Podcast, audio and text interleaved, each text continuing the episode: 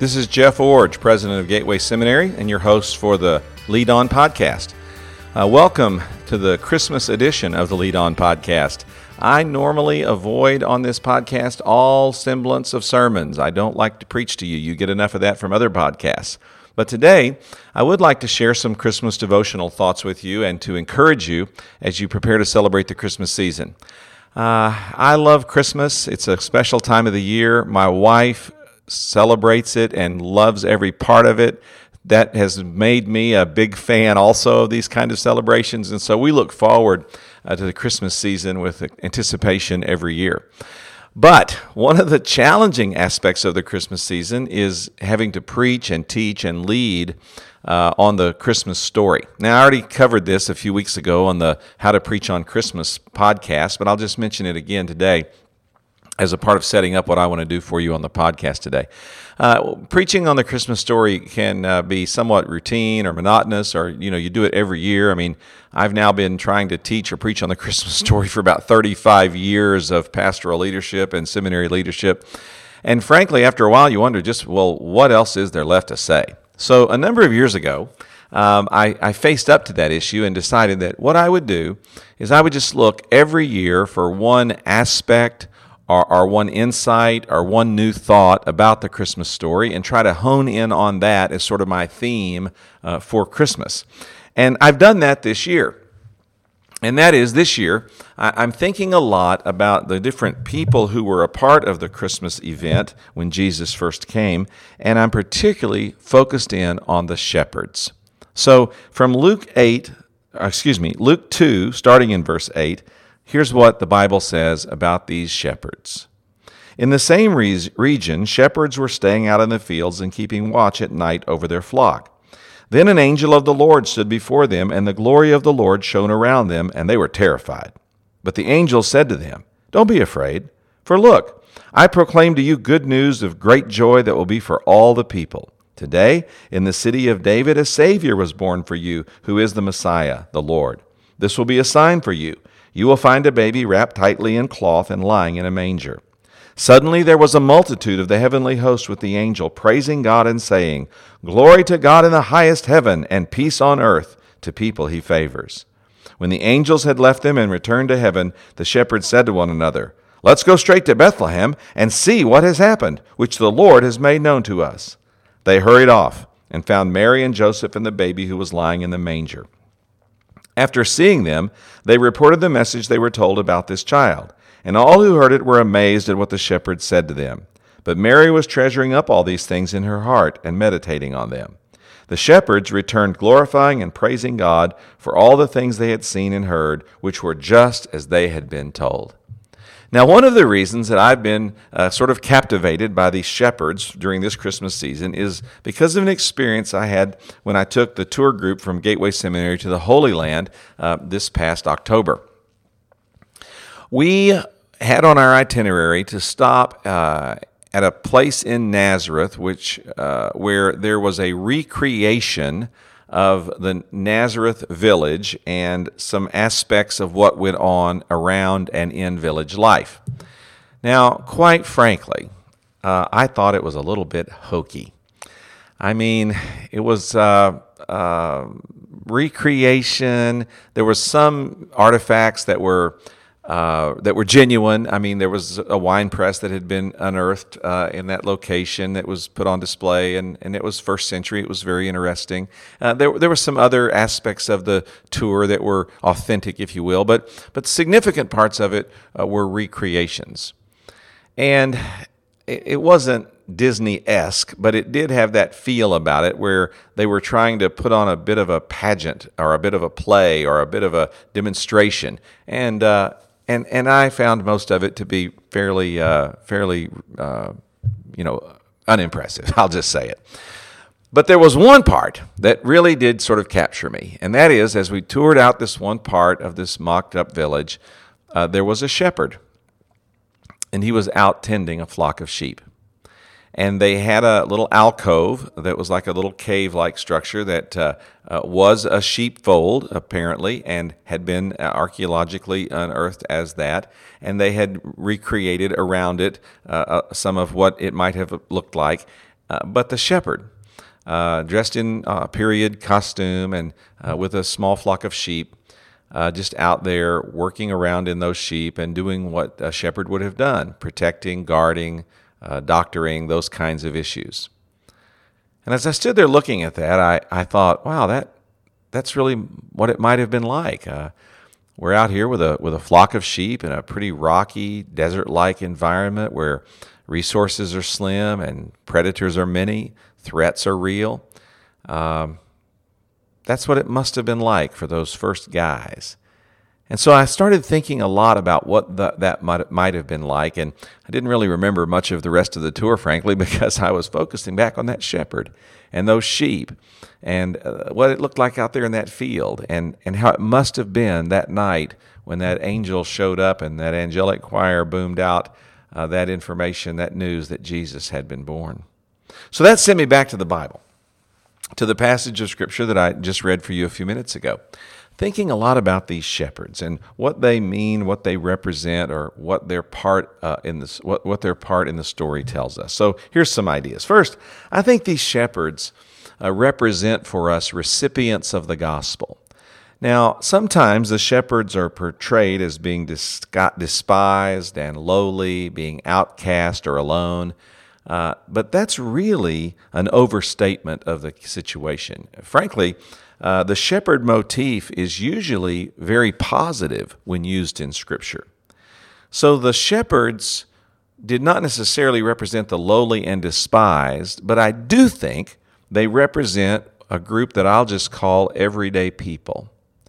You know, that's what shepherds were in their day. They were everyday people. They, they, they were gainfully employed. They were focused on a task. They were doing something productive.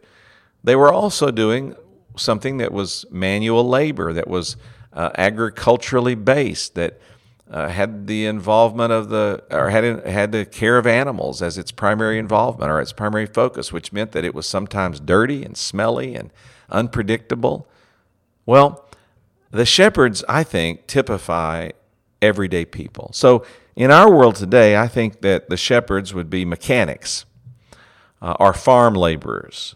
They'd be retail clerks our caregivers who take care of bedpans and stuff like that. They were everyday people.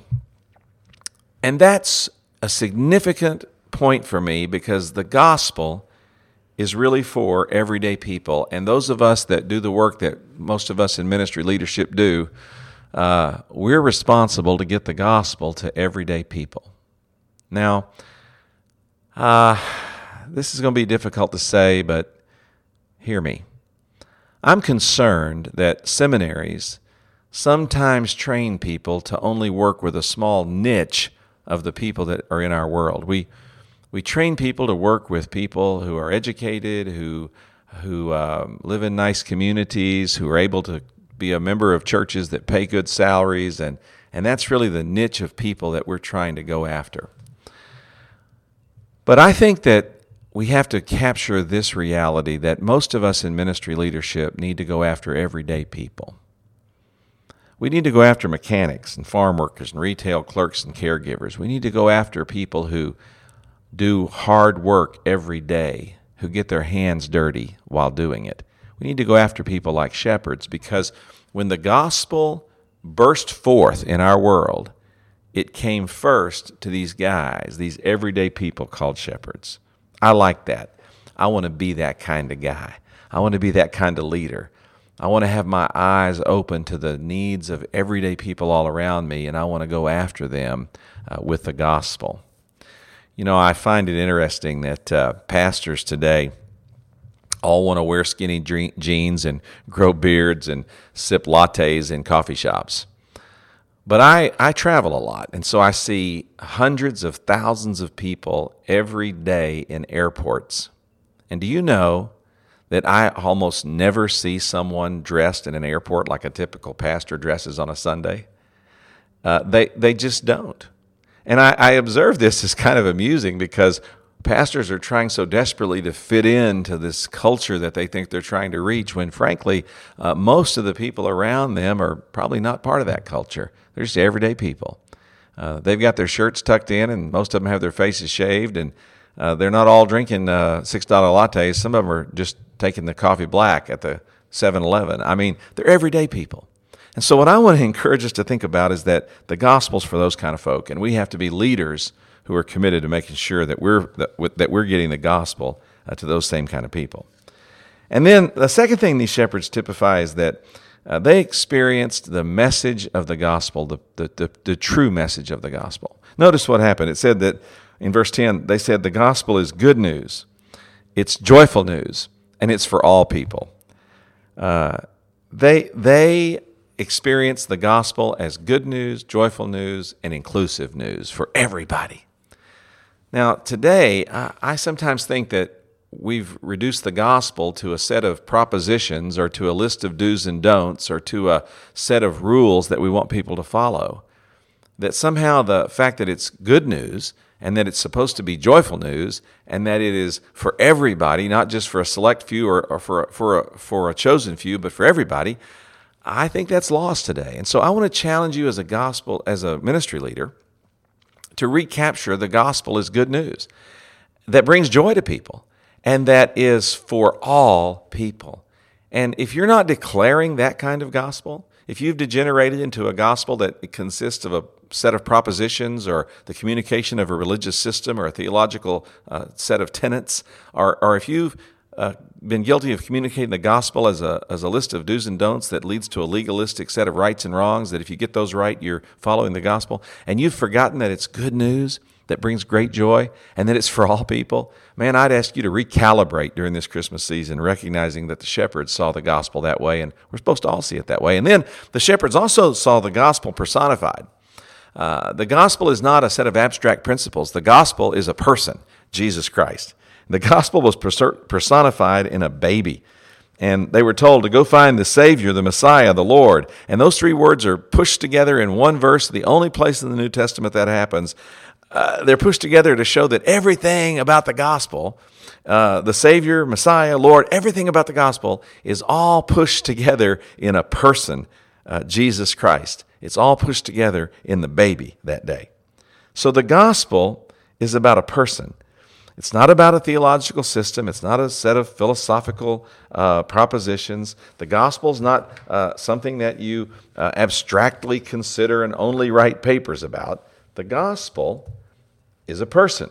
And we got to never forget that, okay? The shepherds help us to see that. Now, another aspect of these shepherds is that the shepherds model responding to the gospel.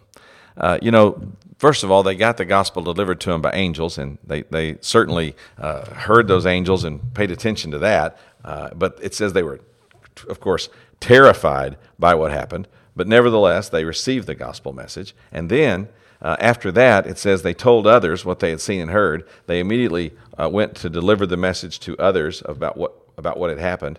And then finally, uh, they went back to their jobs and continued uh, to tell other people, even then, more and more about what happened as time went by. Now, I find this progression uh, kind of interesting. Uh, first of all, they, they responded promptly when they heard the gospel. And then they, they immediately told others, in verse 17, it says, they told others what they'd seen and heard. And then in verse 20, when they got back to their jobs of being shepherds, uh, they continued to talk about what had happened and continued to tell the story as days went by. Now, this tells us that the gospel is something that, uh, we, that, that we're supposed to share with other people. That, that's, that's what the shepherds did.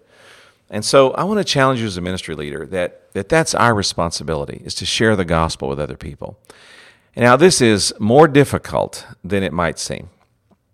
Ministry leaders can so easily find all their time uh, devoted to Christian activity.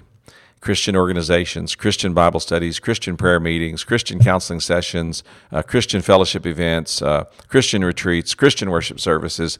We are uh, ensnared or encapsulated in the Christian subculture. Now, this is such a big problem that when you come back for next year, the first two podcasts of 2019 are going to be entitled Breaking Out of the Christian Subculture.